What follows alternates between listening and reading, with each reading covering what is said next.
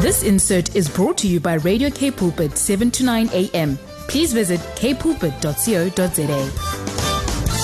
Uh, I comment on The Green Times when we connect with Elma Pollard, who is the executive director of The Green Times. She's also an eco consultant and a coach.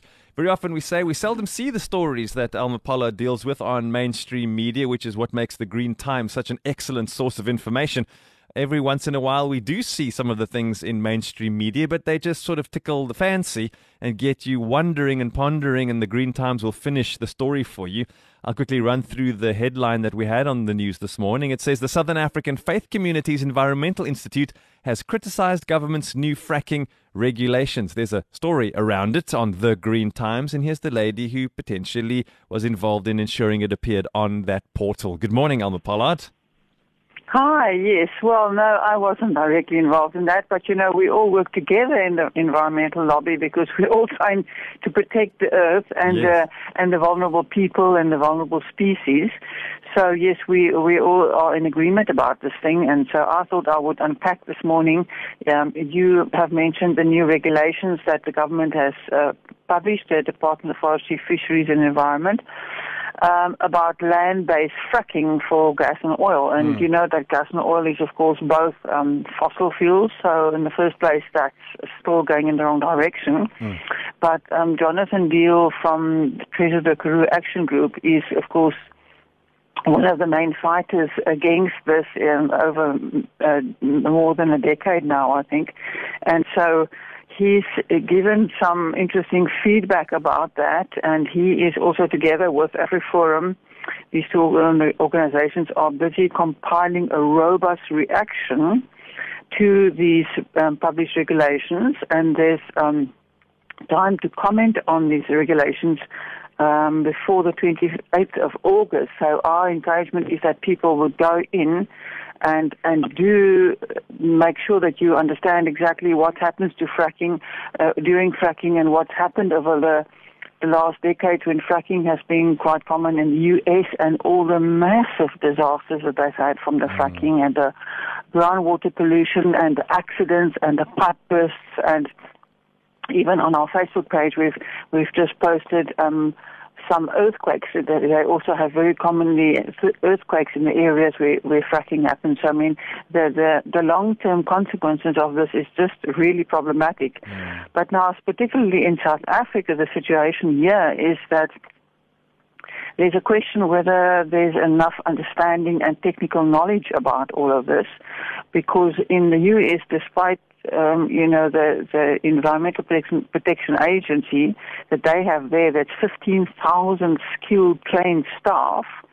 Um, here in South Africa, there's no oversight. And mm. there, despite all these trained staff and a huge department and lots of funding, they still have disasters unfolding from the fracking. And here we don't have anything of the sort.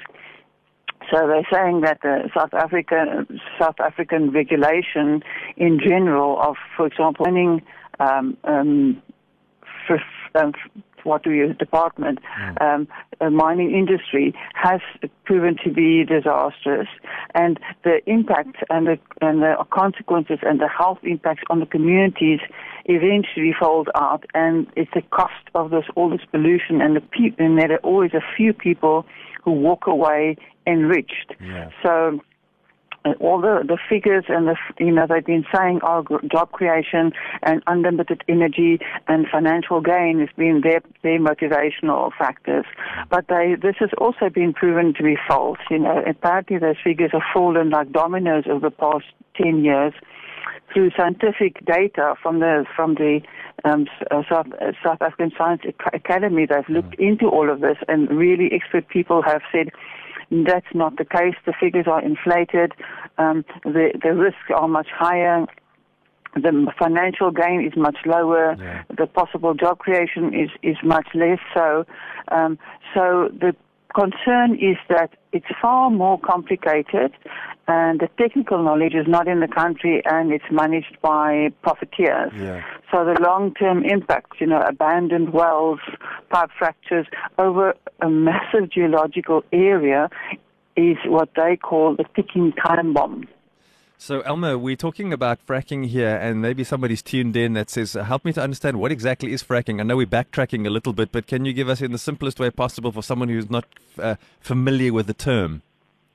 Yes, very, very simple way of looking at it is, you know, um, we've discussed it before in more details, but basically they drill very deeply into the shale levels, and water with chemicals is then pumped into there at high um, high frequencies, um, and this eventually releases the gas or the oil, whatever they're looking for, and massive amount of water. That's also one of the big issues mm. around the the Karoo, where we know that water resources are already massively under pressure, and also that that all this contaminated water land can land into in the in the groundwater. Yeah. And so long term, and then of course it's massively technical. It's it's knowledge that that um, you need a very skilled um, department about uh, to to to manage, and that people are just not clued up enough on this, uh, and and it's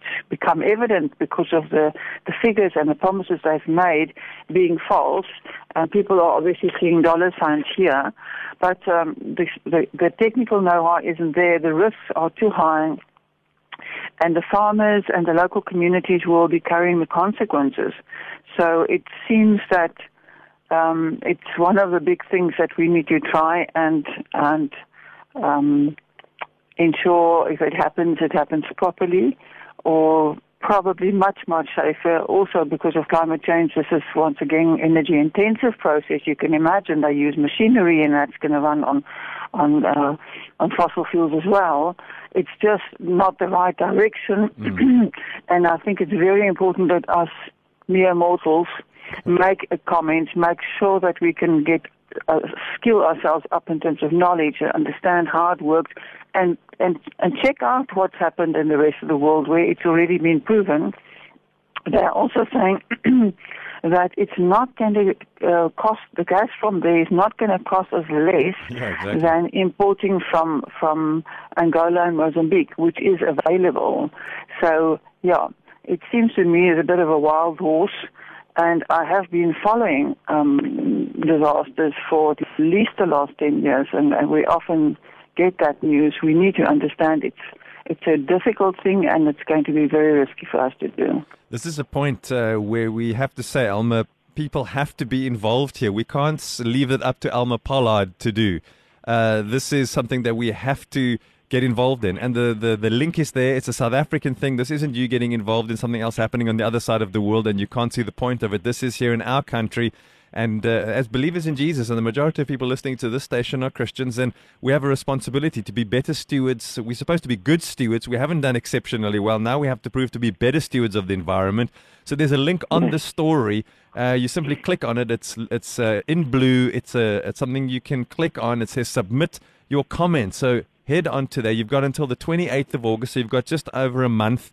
Uh, go and get stuck in and say what you feel you need to say. And we need to say no to what could potentially uh, cause serious issues in our country environmentally, and it will infect affect you and I. This isn't something that's um, far away. This is on our doorstep, literally under our feet. Absolutely. Let's let's understand that every single person's voice counts. You cannot leave it up to the powers that be to just go ahead with things that are risking. Yeah, and you'll find this story and others on thegreentimes.co.za. The story is called Fracking. A dragon South Africa will not be able to tame that and uh, some new and other fantastic headline stories for you to go and uh, have your coffee or tea this morning and go and read through something like this as well and find out what's happening around you and in this nation we live in and other th- in interesting things from around the world as well, all on thegreentimes.co.za. You've heard the voice of the executive director of The Green Times. She's an eco consultant and coach. She's the frog lady and we love her. She's Elma Pollard. Elma, thank you so much thank for your time. You. Bless you. Have an awesome day. Bye. Bye. This insert was brought to you by Radio K Pulpit, 7 to 9 a.m. Please visit kpulpit.co.za.